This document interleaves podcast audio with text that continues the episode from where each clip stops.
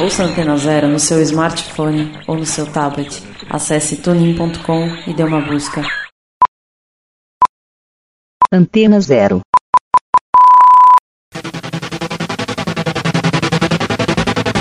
Começa agora na Antena Zero Jam Station, uma hora de nerdices com Henrique Yata e Enzo Shida.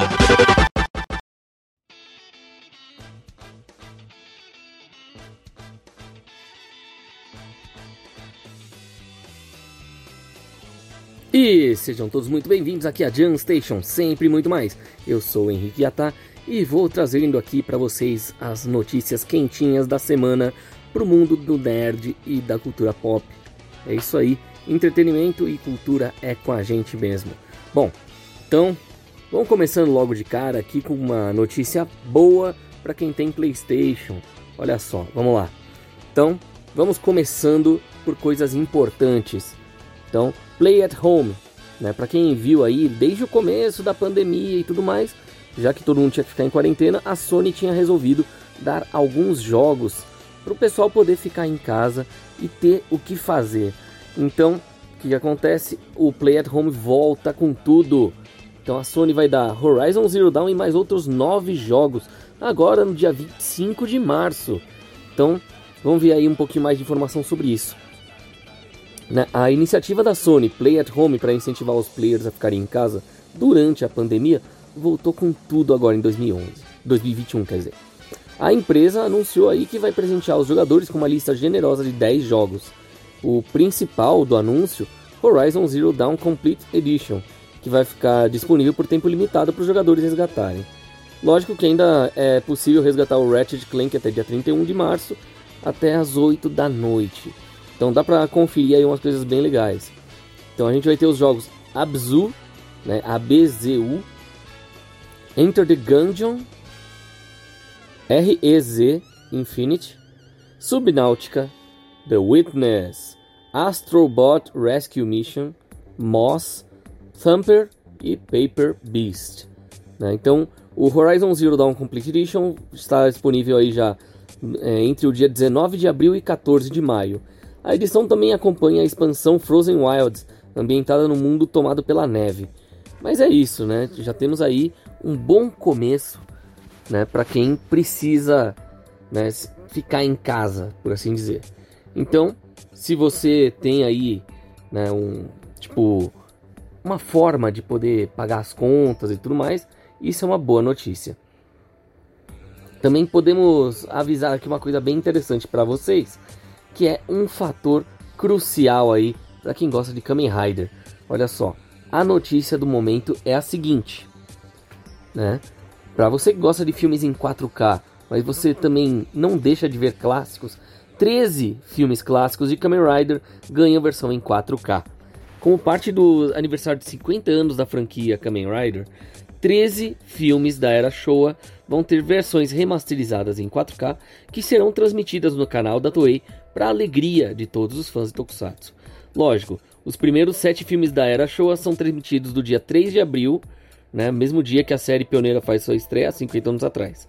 Após a transmissão, os filmes vão ser repetidos em datas posteriores. Então vai ser na ordem Go Go Kamen Rider, Kamen Rider vs Shocker, Kamen Rider vs Ambassador Hell, Kamen Rider V3, o filme, Kamen Rider V3 contra os monstros Destron, Kamen Rider X, o filme, e Five Riders vs King Dark. Os outros filmes da franquia que vão ter lançamento em 4K seriam nessa ordem: Kamen Rider Amazon, o filme, Kamen Rider Stronger, o filme, Eight Riders contra Galaxy King, Kamen Rider Super One, o filme, Kamen Rider Black Corra para Onigashima, Kamen Rider Black Terrível, a Casa Fantasma da Passagem do Diabo. Então data, as datas de estreia do 4K do, desses filmes restantes não foram anunciadas ainda. Além disso, a Toei não revelou se os 13 vão ter lançamento em Blu-ray 4K no futuro. Então, fica aí uma dica para poder assistir direto pelo canal da Toei lá no YouTube, né? Coisa boa chegando, inclusive. Aliás, falando em coisa boa, né? Então, para quem curte aí uns K-pop e tudo mais, temos também novidades aí para vocês. Então, vamos fazer o seguinte: Você gosta de Blackpink? Ó, tá aí uma dica interessante já do que se trata o que eu vou falar agora. Né? E não tô falando de BBB, ainda bem. Blackpink. Rosé quebra recorde de vendas na Coreia do Sul. Então a integrante do Blackpink quebrou o recorde que era da IU, né? A mesma que teve aí algumas polêmicas aí nos últimos anos, né? Rosé chegou com tudo. Seu debut solo tem quebrado vários recordes. E o mais recente é de melhor semana do lançamento para um artista solo feminina, né? Com o single álbum que é apenas uma letra R ou R. Né? De acordo com o Hunteo Chart, o AR bateu 281.674 cópias vendidas na Coreia do Sul em um único dia. Né? Então, um quarto de milhão praticamente. Isso significa que a Rosé quebrou o recorde né, de maior semana de vendas, que era da IU com Love Poem. O EP da IU, lançado em 2019, tinha alcançado 147.856 unidades comercializadas na primeira semana. Lógico que o recorde também na pré-venda, né? Que vale lembrar que Rosé havia quebrado o recorde de pré-venda do single álbum. O AR registrou mais de 500 mil cópias vendidas mundialmente antes do lançamento. O número leva em conta também vendas em várias regiões, como Coreia do Sul, Estados Unidos, Japão e a China. Agora uma coisa curiosa é que tem é recorde aí até no Spotify. O single On The Ground estreou em oitavo lugar na parada global do Spotify, com mais de 3,2 milhões de streams nas primeiras 24 horas. Também foi um, é um recorde, né? Maior número de streams 24 horas para um artista solo sul-coreano. Né? Então a, a Rosé, ela entregou tudo na madrugada dessa quarta-feira, dia 17, foi pro ar no programa de televisão dos Estados Unidos, The Tonight Show, com Jimmy Fallon, a esperada performance de Rosé do Blackpink cantando seu single solo. Né? Essa é a primeira vez que ela se apresenta como solista em território americano e não decepcionou. A galera parece que ficou bem agitada. A apresentação foi gravada de forma remota e mesmo assim foi enérgica e poderosa. As imagens foram em preto e branco. Isso não tirou a vida de uma performance cheia de coreografia, com vocais afiados e dezenas de dançarinos, acompanhando ela numa coreografia que chega a ser impressionante. Afinal, nível de excelência no K-pop é bem conhecido, a ponto de saber que tem até suicídios por pessoas que não conseguiram alcançar o que precisavam, né? Então, quem entende um pouquinho aí de K-pop, dos bastidores, vai entender essa situação. Bom, curiosidades agora. Você gosta de Dragon Ball? Então, 2021 começou bem aí de uma forma curiosa para você. Por que, que eu digo isso? O personagem Yantia, ele é comemorado como assim, o aniversário dele com um dos maiores memes de Dragon Ball. Então, um post do Twitter, a Viz Media desejou ao Yantia um feliz aniversário, trazendo de volta ao momento que se tornou um dos maiores memes da história de Dragon Ball. Na cena em questão, o Yantia tentou lutar contra a invasão Saiyajin, mas foi facilmente derrotado por um Cyberman suicida, amando de Vegeta e Nappa. Vale lembrar que data de 20 de março não se trata de um aniversário da criação do personagem, mas do seu nascimento real dentro do universo fictício. Então é o aniversário do personagem dentro da série. Né? Então aí a gente já tem o meme do Yantia como sendo uma bizarrice, uma zoeira legalzinha de aniversário pro personagem. Né? Então tá aí uma dica legal aí, né? Pessoal pode se divertir essa semana. Aliás, teremos aí uma coisa bem interessante, ó. Pensa num especial, né, sobre Kamen Rider Saber. Né? Bom, vamos explicar da seguinte forma: o especial vai mostrar os espadachins de 15 anos antes e o evento da traição de Calibur, mais detalhada. Né? Mas isso aí é mais para quem assiste Kamen Rider Saber. Porque o que, que acontece? No final do episódio dessa semana, do Kamen Rider Saber, foi anunciado um novo especial para série aí, que vai vir junto do Blu-ray no dia 12 de maio de 2021, semelhante ao Project Thouser do ano passado. Lógico que ele vai se chamar Kamen Rider Saber Sword of Logos Saga e contar com mais detalhe os eventos de 15 anos antes do início da série e os seus eventos relacionados. Junto ao retorno, algumas figuras conhecidas do público. Ainda teremos aí dois novos atores no especial. Kyoichiro Shinsen é o nome do antigo Kamen Rider Sword, ou Kamen Rider Espada, que seria anterior ao Kento, que é o Kamen Rider atual. Né? Ele é interpretado por Kazuaki Ishii. E teremos também Amani Kagami, que é o nome da antiga Kamen Rider Kenzan, anterior a Rain.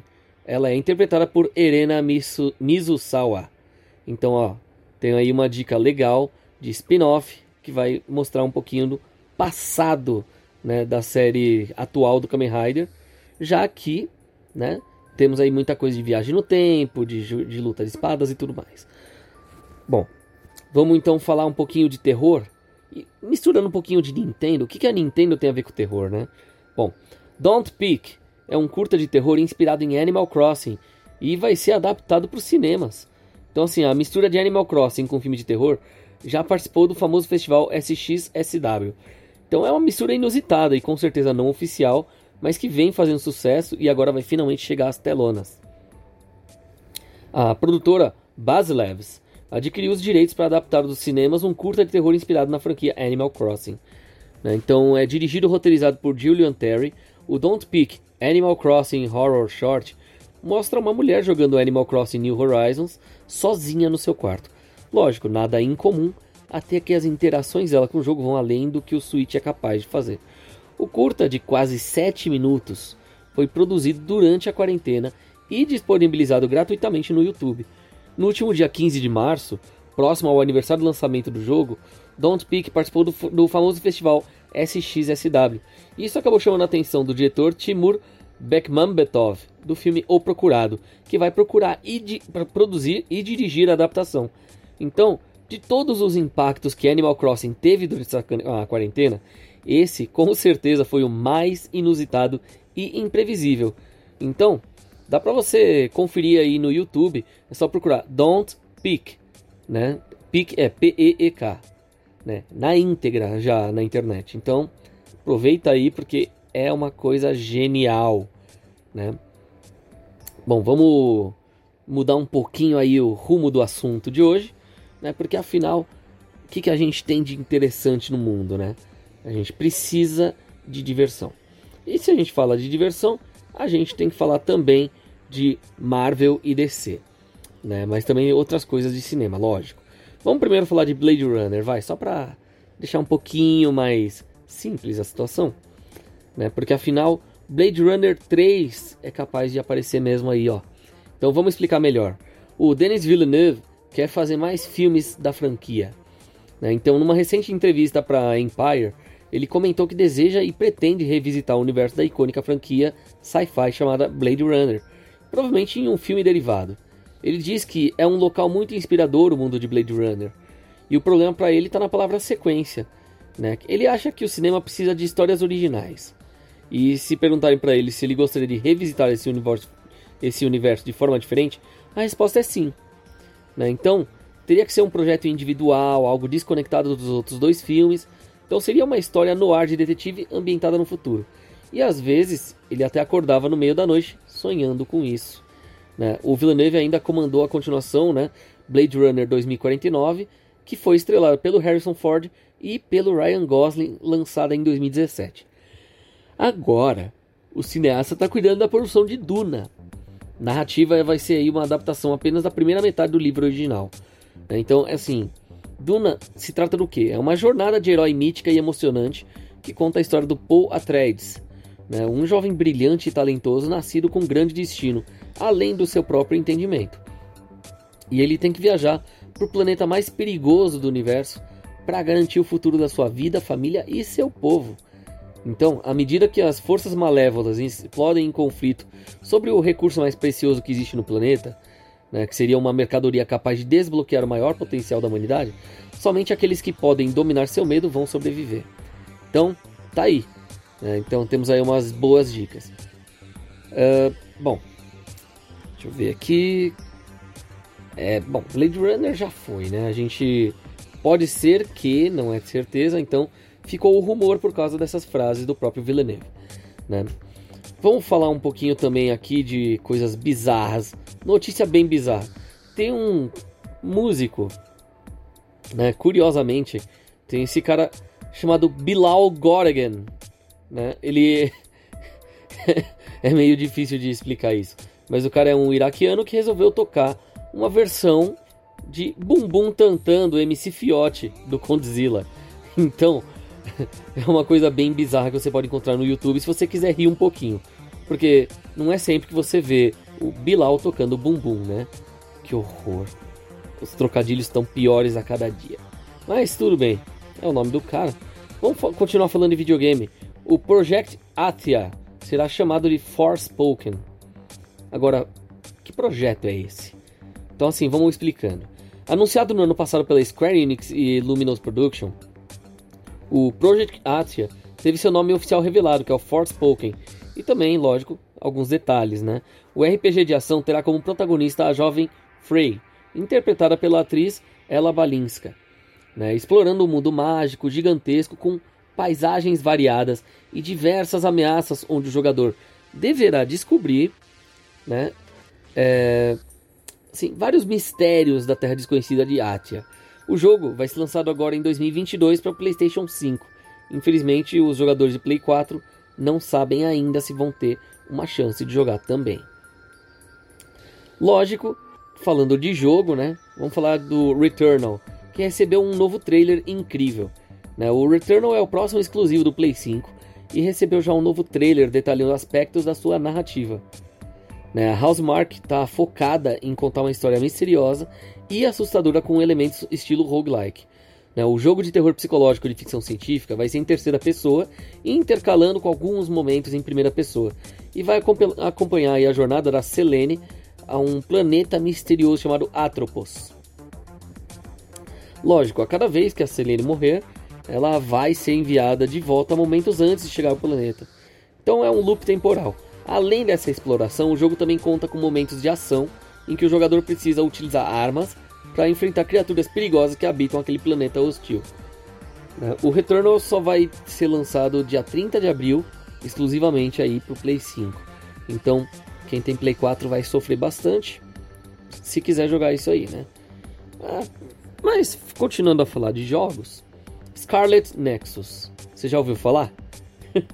Finalmente ganhou uma data de lançamento para consoles e PC. Né? Esse é o aguardado RPG de ação da Bandai Namco e vai ser lançado agora dia 25 de junho. Vai ser em Xbox One, Xbox Series S e X, Play 4, Play 5 e PC, contando ainda com um upgrade gratuito para as respectivas versões de seus consoles. Né? A trama ocorre num futuro próximo, numa realidade paralela em que a humanidade desenvolveu tecnologias a partir de substâncias encontradas em cérebros humanos, permitindo aí que as pessoas ganhem superpoderes extrasensoriais. A força de supressão aos outros recruta membros com habilidades sobrenaturais para proteger a humanidade desses tais outros, né, que são monstros misteriosos que surgem do cinturão da extinção, e caberá ao jogador acabar com essa ameaça. Foi também anunciado que o jogo vai ganhar um anime produzido pela Sunrise e, lógico, tem previsão de estreia para o inverno brasileiro. Eita! Então temos boas novas aí, né? Para quem joga videogame. Logicamente, uma coisa curiosa é o essa semana, né, foi lançado aí o Falcão e o Soldado Invernal, né? Então, lógico que no final do episódio tivemos uma surpresa, porque primeiro que o Soldado Invernal e o Falcão são os melhores amigos que o Steve Rogers tinha enquanto Capitão América ele passou o escudo adiante falando justamente né, para o personagem do Anthony Mack, que é o Falcão, falando que esse escudo agora teria que ser passado adiante e entregou para ele como escolha. Só que o próprio Falcão disse para ele que ele sente que ele não é o dono daquele escudo, e sim outra pessoa. No caso, se referindo ao próprio Steve Rogers. A situação é: nesse primeiro episódio foi revelado que ele resolveu deixar o escudo para o público visitar e não ele ser o novo Capitão América, como acontece nos quadrinhos. O que acontece? Finalmente, no final do episódio, depois de mostrar o lado pessoal, tanto dele quanto do Soldado Invernal, mostrando família, amigos, né? E até idas a psicólogo e tudo mais. Então aí a gente acaba vendo né, um pouquinho mais da humanidade e da história, o background de cada um. No fim do episódio, acontece uma coisa bem curiosa. Né? Depois de terem vindo aí até grupos terroristas tipo os Apátridas, por exemplo, que depois eu vou falar um pouco mais tarde sobre eles, né? Aí, de repente, eles resolveram anunciar publicamente um novo Capitão América. E surge um cara, né, que parece o Marquito do SBT, do programa do Ratinho, vestido de Capitão América. Então, acabou virando uma grande piada na internet. O meme viralizou e aqui a gente está comentando. Então, tem gente chamando de Capitão Marquito, tem gente que está achando que, pelo queixo dele ser um pouquinho menor e a mandíbula maior, comparam até com o velho do desenho animado Up Altas Aventuras. Mas realmente, a cara dele é do Marquito. A única coisa que muda é o tamanho do queixo. Só. Porque o resto é 100% Marquito. E é isso aí. Quem sabe aí a Marvel não contrata o próprio Marquito para fazer vídeos de divulgação da série. Nunca se sabe, né? então, mas continuando com Capitão e Falcão. Que horror, Capitão Falcão. Isso aí é uma coisa curiosa porque é o nome de um filme de Portugal de super-herói. De comédia de super-herói, no caso. Mas vamos continuar com o Falcão e o Soldado Invernal. Vamos conhecer os Apátridas. São esses novos vilões aí do MCU. Então, assim, o estalo do Thanos serve de motivação para uma nova versão de um inimigo do Capitão América nas HQs e os seus atos. Então, depois de meses de espera, Falcão e o Soldado Invernal finalmente chegou no Disney Plus. Né? E um dos destaques do episódio da estreia é a aparição dos Apátridas, ou Flash Flag Smashers no original, que é um misterioso grupo que promete dar trabalho para os protagonistas. Ainda que as suas motivações não tenham ficado muito claras, o nome do bando traz ainda de volta o antigo inimigo do Capitão América e dá pistas para o que eles podem aprontar no futuro da nova série. Né? Então, vamos deixar eh, avisado que a partir daqui tem um pouco de spoiler, bem quase nada. O episódio chama Nova Ordem Mundial, onde o Tenente Torres revela para o Sam Wilson o surgimento dos apátridas, que é esse grupo de pessoas que acredita que o mundo estava melhor durante o blip, que é o nome que deram para o desaparecimento de metade da população mundial, que foi causado ao estalar de dedos do Thanos em Vingadores Guerra Infinita. Segundo o militar, eles deixaram manifestos pela internet em prol de um mundo unificado e sem fronteiras. O que não deixa de ser uma coisa boa, curiosamente, né? Mais tarde a gente acaba descobrindo que eles pretendem colocar seus ideais em prática através da força, já que promovem um violento assalto a banco na Suíça. A ideia de reunir, né, de unir o mundo pelo terror, foi tirada diretamente do Apátrida dos quadrinhos, que foi apresentado na edição 312 da revista do Capitão América. Foi escrito por Mark Gruenwald, com a arte de Paul Neary, e a HQ apresenta o vilão como sendo o filho de um embaixador da ONU que dedicou a vida a tornar o mundo um lugar melhor, até ser pisoteado até a morte num evento da organização. É, então, inspirado pelo idealismo do pai, que acreditava na união de todos os povos, o jovem Karl Morgenthau, né, ou seja, se vocês prestarem atenção, nos créditos finais do primeiro episódio, existe uma pessoa chamada Carly Morgenthau, Morgenthau, ou seja, uma homenagem ao nome do personagem, né? E assim, o que acontece? Esse jovem, ele decide entrar numa cruzada contra o conceito de nação e suas consequências. Para isso ele usa a herança do pai para financiar atos terroristas contra a própria ONU, né? Fábricas de bandeira e até mesmo ao próprio Capitão América. Logo na estreia, o Apátrida aproveita uma aparição pública do Steve Rogers para atacar o vigilante e fazer um discurso em rede nacional. Ele afirma que o conceito de nação só divide a humanidade, estimulando as pessoas a odiar seus iguais e destruindo o planeta com guerra sem sentido. No final dessa história é um mínimo esquisita, né? O vilão é derrotado pelo Capitão América e se toma um sermão sobre como o nacionalismo pode ser saudável, desde que não se torne desculpa para que as pessoas se voltem umas contra as outras. Lógico, essa não foi a última aparição né, do Apátrida. Ele retornou em algumas edições depois com um conceito mais similar ao que vemos aí no Falcão e o Soldado Invernal. Por exemplo, no número 321, ele reaparece acompanhado do Ultimato, que é um grupo terrorista financiado pelo próprio vilão que seguia seu ideal de unificar a humanidade por meio da violência. Após um enredo de espionagem que leva o Capitão América a quebrar seu código moral e matar um inimigo, o apátrida é salvo pelo herói e promete um dia voltar para se vingar pelas derrotas e unificar o mundo como sempre sonhou.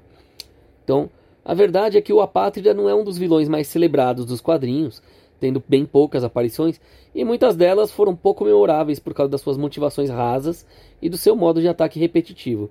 Lógico que agora no MCU a história parece ser um pouquinho diferente, porque o Apátrida parece ter sido adaptado como um conceito e não como uma pessoa.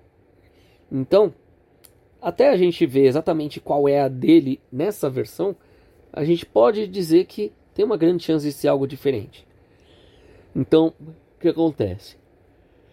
Quando se transforma um indivíduo num coletivo com esse ideal, o Falcão e o Soldado Invernal eleva o senso de urgência, já que sem as suas máscaras, eles são praticamente indetectáveis, né? Lógico, ainda não se sabe a motivação do grupo para seguir sendo a destruição de fronteiras e nações, mas é possível que a veia extremista do vilão original se mantenha presente e faça com que o Sam e o Buck precisem lidar diretamente aí com uma ameaça terrorista depois de se aposentarem do exército, né? O outro ponto para a gente prestar atenção é a identidade do seu líder. Embora acusado de chefiar o grupo né, e se enquadre no perfil do apátrida original, que é um homem forte e bom de briga, os créditos revelam que a atriz Erin Kellyman vai interpretar uma personagem chamada Carly Morgenthau. Ou seja, só colocou uma letra I a mais para falar que é ela. Herdando o nome do vilão original, é se esperar que ela faça o papel de chefe do grupo Apátrida. Resta esperar aí pelos próximos episódios para ver como que vão se desenvolver seus planos e interesses, né? Bom, galera, agora um comentário extra e bem curioso.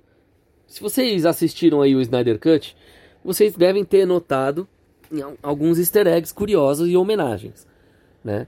Dentre eles, quando o Flash ele tá apanhando do Superman que acabou de acordar da morte, eles estão ali no monumento que coloca o nome de todas as pessoas que morreram durante o, a morte do Superman, né? No filme anterior, Batman vs Superman, a origem da justiça. Quando o Flash ele apanha do Superman e, e acaba caindo do lado dos, do mármore onde estão os nomes dos personagens, uma coisa curiosa aparece ali, o nome Ben Parker, o tio do nosso querido Homem-Aranha. Então, eu deixo vocês aqui com o tema do desenho animado antigo do Homem-Aranha e a gente vai para os comerciais e daqui a pouco a gente volta.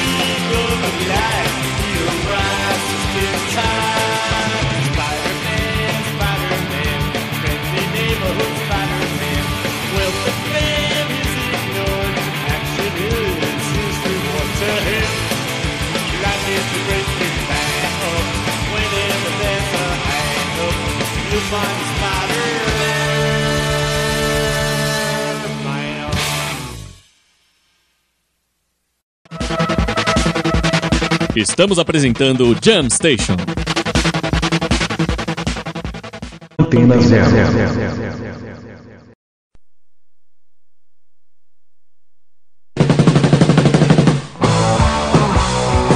A gente concorda que você não deve deixar o rock sair de você. Mas a gente acha que é preciso deixar o rock entrar também. Não basta apenas ouvir sempre as mesmas músicas daquelas mesmas bandas. É por isso que aqui a gente tem muito mais que 89 músicas na nossa programação. Aqui a gente toca rock de A a Z, porque nós somos uma rádio livre. Antena Zero, a rádio que não toca só o que você quer ouvir, mas o que você precisa escutar.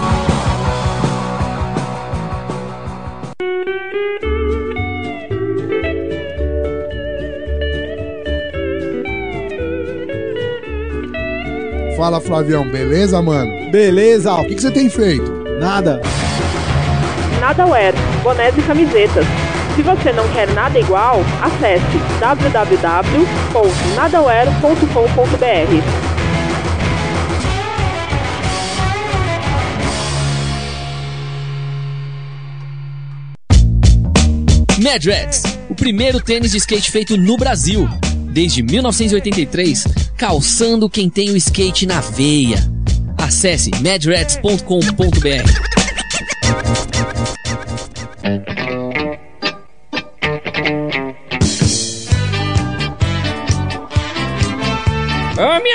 neta, onde você vai com essas roupas doidas?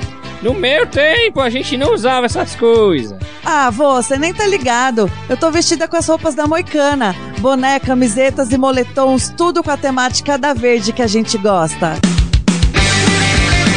Moicana Cultura Alternativa, contra a cultura sob efeito de canabinoides. Acesse moicana.com.br e sinta esse efeito.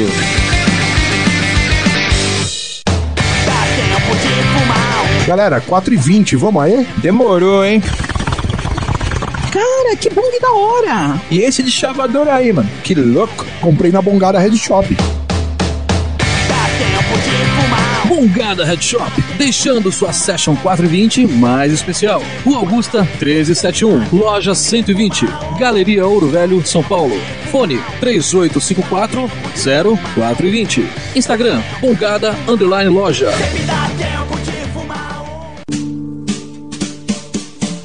Os homens estão cada vez mais cuidadosos com a beleza e a aparência. Manter os cuidados diários usando produtos específicos e de qualidade é essencial para manter sua pele, cabelo e barba sempre limpos e hidratados. Produtos Barba Rubra são balme, pomada, cera, shampoo 3 em 1, gel para barbear e pós-barba.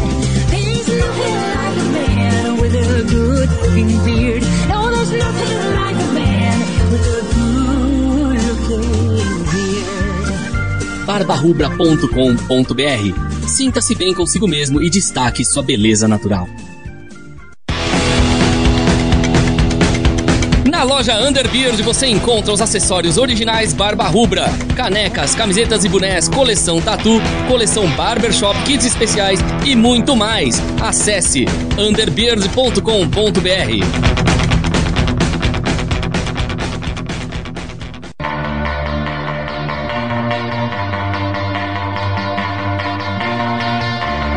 Antena Zero. Expressando liberdade com conteúdo de qualidade.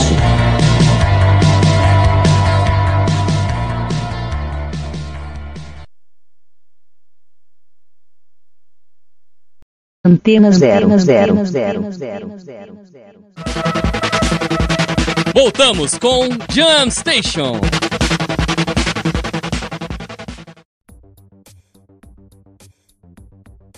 E voltamos aqui com a Jam Station. Agora vocês acabaram de voltar dos comerciais. Vamos voltar com notícias curiosas aí para nerds que gostam de cinema, quadrinhos, música, videogames, etc. Bom, vocês se lembram do filme Ace Ventura, Detetive de Animais, que teve uma continuação apenas e depois teve uma tentativa de spin-off do filho do Ace Ventura? Pois é, parece que mesmo Jim Carrey sendo contra continuações, talvez aconteça um Ace Ventura 3, porque ele foi anunciado e vai ser desenvolvido pela Amazon. Né? O Amazon Studios está desenvolvendo um terceiro filme do Ace Ventura, a franquia da década de 90 estrelada pelo Jim Carrey. O longa vai ser produzido por serviço de streaming da Amazon Prime Video. Segundo o Collider, a ideia do streaming de produzir uma continuação para os dois filmes originais do Ace Ventura partiu principalmente do clamor dos fãs, que mesmo tantos anos depois continuam falando sobre o filme nas redes sociais. Embora sua participação não seja confirmada, espera-se que o Jim Carrey se junte ao filme. O roteiro fica a cargo de Pat Casey e Josh Miller, que escreveram Sonic, o filme. Bom, já se passaram 27 anos desde que o primeiro Ace Ventura, o Detetive Diferente, chegou aos cinemas. A continuação veio no ano seguinte, em 95, com o nome Ace Ventura 2, Um Maluco na África. Não podemos esquecer também o spin-off, O Filho do Ace Ventura, que não é um, uma continuação oficial, né? É apenas um spin-off. Né, vamos continuar com notícias curiosas, porque afinal, né, a gente tá aí para isso. Bom, seguinte. Aí agora eu digo pra vocês. Vocês querem mais Marvel, mais MCU? Então vamos falar mais de Marvel e MCU. Né? O que, que nós temos de interessante? Por exemplo, Pantera Negra 2 tem muita coisa sendo falada sobre. Vamos dar exemplos aqui. Martin Freeman, por exemplo, ele diz que não ter o Chadwick Boseman como Pantera 2, ele é estranho. Né? Foi confirmado o elenco de Pantera Negra 2, né? o Martin Freeman disse que é estranho retornar ao set sem o Chadwick. Né? Em uma entrevista ao Collider, o ator disse aí que o roteiro foi aprovado dias antes da morte do colega. Aí ele diz que ele se viu no mundo em que o filme não aconteceria, porque como fazer Pantera Negra sem o Pantera Negra, né? Aí ele disse que antes do Boseman morrer, a ideia de continuar sem ele seria completamente estúpida. Seria até uma loucura, né? A morte dele foi chocante e é muito estranho não ter ele por lá. No entanto, o ator que vai retornar como o agente Everett Ross afirmou que ainda não sabe como o filme vai abordar a morte do Boseman. Né? Então ele diz que vai falar em breve com Ryan Coogler, que é o diretor do Pantera Negra 2, né? sobre que caminho vai ser tomado. O Freeman também encerrou dizendo que não sabe nada da trama, só sabe que ele vai estar tá lá, nela. Né? Meses após o, a morte do ator, o Kevin Feige afirmou ainda que Pantera Negra 2 ainda vai acontecer, mas não vai escalar outro ator para o lugar do Chadwick Boseman. A ideia, segundo o presidente da Marvel, é explorar o mundo de Wakanda. Lançado em 2018, Pantera Negra, o primeiro filme, foi um dos maiores sucessos do estúdio Marvel, vencendo ainda três Oscars e arrecadando mais de 1,3 bilhão de bilhões de dólares nas bilheterias. Então foi uma coisa bem interessante. Agora vamos a coisas mais curiosas em cima disso, porque o Pantera Negra não parou por aí não. Tem mais notícias. Tem um rumor curioso chegando que é sobre Denzel Washington talvez estando aí no Pantera Negra 2. Né? Segundo rumores dos insiders que postaram no 4chan e depois repostaram no Reddit, o Denzel Washington pode entrar no universo Marvel no Pantera Negra 2. O rumor não fala como que ele se encaixaria na sequência, mas também afirma que o personagem Eric Killmonger voltaria para o próximo filme e se tornaria o próximo Pantera Negra. Essa fonte do rumor já cravou outras informações que acabaram provando ser corretas no passado. Obviamente, mesmo que esse último boato fosse verdade, não seria o Denzel Washington que ia assumir o manto do Pantera Negra. É, o ator seria colocado em um novo personagem no filme. Ryan Coogler vai voltar a dirigir a sequência e a ideia inicial era que, como nas histórias em quadrinhos, o manto do Pantera iria para Letitia Wright Cudjoe, que faz a personagem Shuri. Mas a atriz acabou sendo parte de uma polêmica durante o auge da pandemia, e o estúdio pode estar se distanciando um pouquinho dessa ideia. Agora, se o Denzel vai entrar ou não para o MCU, a gente vai saber isso em breve, né? No momento o ator ainda está meio ocupado porque ele vai ser o Lord Macbeth na tragédia de Macbeth de Joel Cohen, que está em produção. Então se prepara aí que muita coisa vai rolar ainda. É, vamos falar um pouquinho de anime também, para não ficar uma coisa muito perdida. A autora fala sobre a censura em inglês do Watashi no Oshiwa Akuyaku Reijo. Né?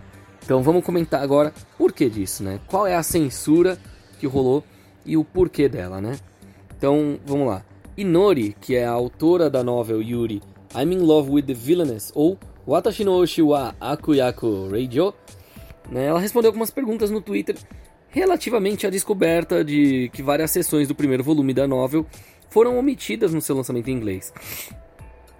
A autora ainda respondeu afirmando que deve ter sido devido a uma força maior e que ela sentiu um pouco triste com isso. Né? Posteriormente, observou que espera que os leitores ajam com calma e racionalidade perante a situação. O conteúdo omitido na, nessa novel consiste nos diálogos internos da protagonista, Ray. Na, história, na história, a Ray reflete sobre as suas ações relacionadas com Claire, que é o seu interesse amoroso feminino. Ela compara o seu excesso de entusiasmo em ultrapassar limites com a forma como os artistas gays são representados na televisão japonesa. A última referência é cultural, já que existem estereótipos cômicos específicos que os artistas gays costumam interpretar no Japão. Membros da comunidade LGBT, LGBT+, no Japão, criticaram essas representações que dizem perpetuar a homofobia. Assim, a Ray reflete sobre como ela também poderia estar a perpetuar essas ideias como um mecanismo de defesa para ser aceita, né? Ou aceite, né? Sei lá, se você já estiver usando essa nova linguagem. E aponta que os artistas homossexuais na televisão estão a tomar a mesma decisão. Os leitores nas redes sociais expressaram consternação com a decisão de cortar o monólogo interno, afirmando que a sua ausência prejudica o desenvolvimento da personagem de Ray e faz com que a personagem pareça sem remorso pelas suas ações. Né? Entretanto, a Seven Seas já respondeu à polêmica. Né? Eles disseram o seguinte: Obrigado por trazerem esse assunto à nossa atenção. Essas partes do texto foram removidas durante o processo editorial da época, mas desde então mudamos a forma como editamos esses livros para garantir que linhas importantes não sejam perdidas. Estaremos a rever o e-book nas próximas semanas para adicionar as partes cortadas de volta ao livro, e a revisão também será refletida em todas as impressões futuras do livro. O I'm in Love with, I'm in love with the Villainess, ou Watashi no Oshi wa Akuyaku Radio, começou a, começa a ser publicada pela Shousetsuka Ninaro em janeiro de 2018, e a GL Bunko publicou o segundo volume em setembro de 2019. Uma adaptação mangá por Aonomoto começou a ser publicado na revista Comic Yuri Hime da Ichijinsha em junho de 2020. É, vamos falar uma sinopse para o pessoal entender do que se trata. A trabalhadora de escritório comum Ohashirei acorda no corpo da protagonista do seu jogo Otome favorito, Revolution.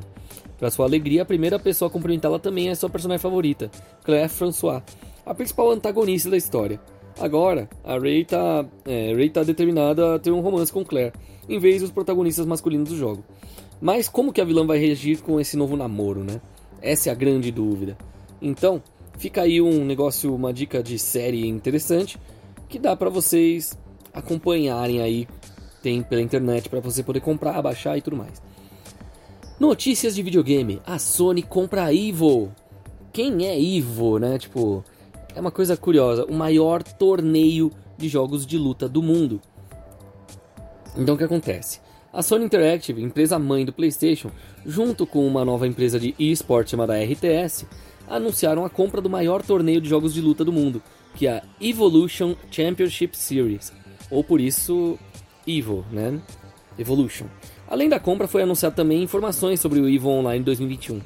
Né? A Evo 2020 havia sido cancelada dada a pandemia. Já a sua é, substituta, a Evo Online, foi cancelada uma semana antes do evento, após denúncias de assédio do agora ex-presidente do torneio. Então essas denúncias foram tão fortes que muito se especulou se os torneios seriam encerrados para sempre ou se seria reformulada a Ivo em algo novo para se afastar mais do antigo presidente. Nesse momento, que abaixa a popularidade da marca, que a Sony aproveitou e comprou o torneio, prometendo fazer ele crescer ao mesmo tempo em que mantém a autenticidade do evento, trabalhando com os organizadores das edições anteriores. O post do anúncio em tradução livre, a Sony diz o seguinte: A Evo continuará sendo o que sempre foi, uma competição aberta que dá aos fãs de jogo de luta de diversos países uma chance de se conectar, testar suas habilidades e forjar novas amizades. Jogos de luta são muito populares nos consoles PlayStation, com mais de 1.1 bilhão de horas jogadas apenas em 2020. Lógico, já o Tom e Tony Cannon, os principais fundadores da Evo, declararam que eles sabem que o ano passado foi desafiador devido à pandemia e às circunstâncias do cancelamento da EVO Online, envolvendo um ex-membro da equipe que foi completamente separado dessa empresa. Eles querem reafirmar ainda que assédios e abusos de todas as formas são condenados na EVO e em qualquer um dos nossos eventos, né, os eventos deles, futuros, eles estão tomando precauções para garantir que a comunidade vai sempre ser tratada com respeito, dignidade e a decência que merece. Né, então, você pode encontrar no EVO, lá no Twitter, essa mensagem completa na íntegra em inglês. A EVO Online 2021 já está marcada para o primeiro e segundo fim de semana de agosto. Tem como confirmado torneios de Tekken 7, Street Fighter V, Mortal Kombat 11 e Guilty Gear Strive. Entretanto, novos jogos ainda se juntarão a essa lista. Foi dito também que, apesar de um evento da Sony, os jogos não serão limitados apenas a plataformas PlayStation. E isso parece se confirmar com jogadores de PC de Street Fighter tendo permissão para jogar usando a funcionalidade de crossplay e a competição de Tekken 7 sendo um torneio exclusivo de PC. Mas ainda tem muitas dúvidas se Super Smash Bros vai aparecer em futuros eventos, né? Então, por ser online, ao invés de acontecer um grande torneio de cada jogo, haverá competições regionais separadas para América do Norte, Europa, Ásia e América Latina, o que permite que jogadores brasileiros possam participar finalmente também. existem muitas incertezas sobre o que vai acontecer com a Evo nesse momento agora, ou se ela fato de, deveria voltar. Mas muita coisa ainda pode ser diferente nessa nova era, né? Então, aos poucos a gente vai descobrindo o que vai ou não acontecer. Agora, vamos uma coisa curiosa sobre a Liga da Justiça Snyder Cut, porque mesmo com um gancho né, para sequências, a Warner não quer fazer continuações do Snyder Cut. O Zack Snyder explicou que o estúdio vê a versão 2017 como canônica. Né, então, o Snyder Cut finalmente chegou, o Zack Snyder deixou um gancho para a produção de continuações. Chegou até mesmo a explicar uma importante trama que aconteceria nos títulos seguintes. No entanto, elas talvez não devam acontecer. É, em uma entrevista para Deadline, ele ainda explicou que a Warner entendeu a versão de 2017 do Joss Whedon como cânone e, portanto, o Snyder Cut não terá sequências como o diretor tinha planejado. É, ele disse que a Warner disse para ele que quando ele começou o processo, eles consideram a versão de cinema como um cânone para o universo da DC que eles querem construir e que a versão dele sempre será como uma versão não canônica de outro mundo. É, então ele disse que ele estava bem com isso e que a sua propriedade intelectual, seu universo, claro, sua decisão. Na época em que foi feito o filme, quando a história foi escrita e um pouco desenvolvida, o plano era fazer mais dois filmes da Liga da Justiça. Bom, mesmo sem poder continuar a série de títulos, o Snyder revelou que colocou o gancho para outros filmes porque foi assim que o longa tinha sido concebido. E ele quis manter o mais próximo da versão original possível. E ele diz que, francamente, o motivo pelo qual ele fez foi porque pediram uma versão mais pura do filme. Portanto, era isso que ele tinha planejado. Né? muitos anos atrás, como era a trilogia épica do Senhor dos Anéis, e por isso começou com esse filme. Ele queria ser fiel ao tipo de estrutura e ao visual que eles estavam criando. Mesmo que nunca tenha outro filme, parece que tá no gênero e no tom para realmente ser esse tipo de gancho maior no final. Então, fez sentido para ele. Será que fez sentido para todo mundo? Né, o Snyder Cut da Liga da Justiça está disponível como um vídeo premium sob demanda até dia 7 de abril em diversas plataformas digitais. Então, você pode procurar aí, de repente você pode encontrar para poder alugar. A única reclamação que, a que o povo todo está fazendo é o preço do aluguel, seja em Now, Amazon Prime, etc. R$ 49,00 para assistir um único filme. Tá salgado. É, mas tudo bem. A Metals Me né, fez uma limited edition né, de Pokémon headset de ouvidos, né, fone de ouvido para Bluetooth de celulares e videogames, né? junto com participação da Razer, né? com a Pokémon da Ásia. Então você tem fones de ouvido né? desses sem fio para você poder encaixar dentro do seu ouvido com o desenho do Pikachu. É uma coisa bem interessante, muita gente aí ainda pode aproveitar. Né? O... Uma coisa curiosa que com animes em alta na Netflix, parece que os criadores dos desenhos ainda vivem na pobreza. Né? Então, assim, com tradição de longas jornadas de trabalho no Japão, ativista diz que o governo mostra pouco interesse em proteger os animadores por excesso de trabalho. Né? Então, assim, é, os negócios nunca foram tão bem para o anime japonês. E é exatamente por isso aí que Tetsuya Akutsu está pensando em desistir. Porque quando o Akutsu começou a trabalhar como animador há 8 anos, o mercado global de animes, incluindo programas de TV, filmes e mercadorias, era pouco mais da metade do que seria em 2019, quando chegou a cerca de 24 bilhões de dólares. Na pandemia, o aumento do streaming de vídeo acelerou ainda mais a demanda no país e no exterior, né? porque as pessoas assistem a muitos programas infantis como Pokémon e a extravagância cyberpunk como a Vigilante da Manhã Ghost in the Shell. Né? Mas pouco desse lucro inesperado chegou a ele. Embora durante trabalhos quase sem parar, ele recebe apenas de 1.400 a 3.800 dólares por mês como animador de destaque e diretor ocasional de algumas franquias de anime mais populares no Japão. E ele é um dos sortudos, né? Milhares de ilustradores de nível inferior fazem trabalhos detalhados por apenas 200 dólares por mês. Em vez de recompensá-los, o crescimento explosivo da indústria só ampliou a diferença entre o lucro, né, que ajudam a gerar aí o seu salário insignificante, o que fez muitos se perguntarem se podem se dar ao luxo de continuar com essa paixão. Então, tá aí uma grande dúvida, galera. Mas faz parte, né? E parece que a terceira parte de Jojo finalmente vai chegar na Netflix após o sucesso do spin-off ter sido lançado. Então, graças a isso, deixo com vocês aqui o tema Sonotino Sadame, a primeira abertura de Jojo, e a gente se vê semana que vem aqui na antenazero.com.br, ouvindo aí a Jam Station, sempre muito mais.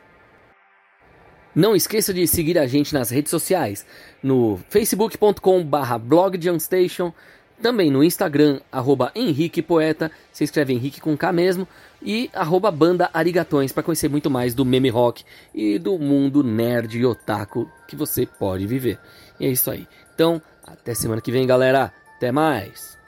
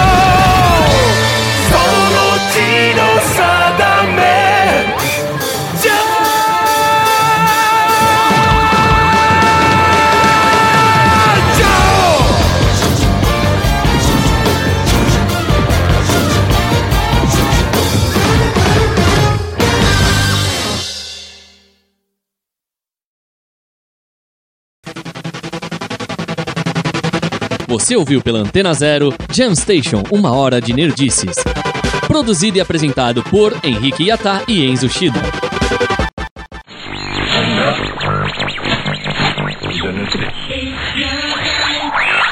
Você está na Antena Zero. Antena Zero.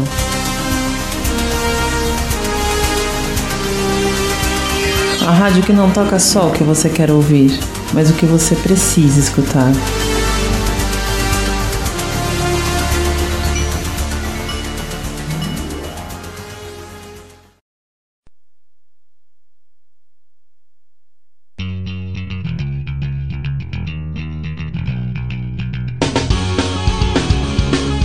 Seja qual for o seu som, o seu espaço é aqui. Estúdio Espaço Som.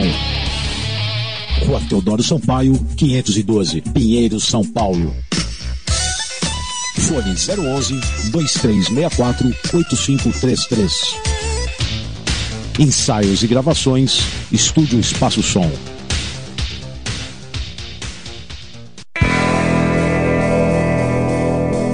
Programação da Antena Zero tem o apoio cultural de Banca Macunaíma, banca de livros usados, compra, venda e troca. Praça Dom José Gaspar, frente à Avenida São Luís, ao lado da Biblioteca Mário de Andrade. Aberto das 9 às 19 horas. Banca Macunaíma.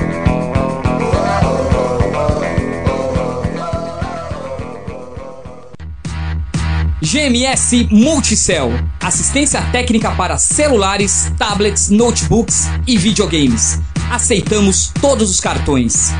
Rua Doutor Campos Moura, 80, a 100 metros do metrô Arthur Alvim. Instagram GMS Multi.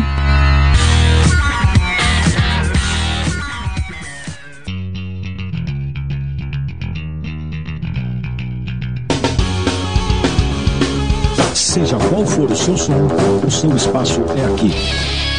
Estúdio Espaço Som. Rua Teodoro Sampaio, 512, Pinheiros, São Paulo. Fone 011 2364 8533. Ensaios e gravações, Estúdio Espaço Som.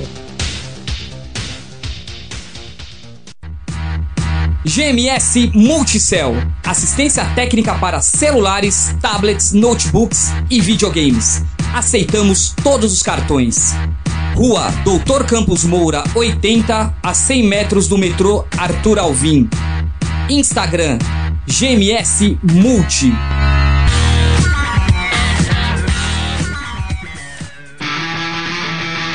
É, mudou tudo. Era Maria, era Jujuba, era Caveira que virou beija-flor. Ana e Diana, que agora é só das minas e continua hot do jeito delas. Ana Diana, AD Acessórios. Vai no Insta e confere. Arroba Ana Diana Tendência. Yeah!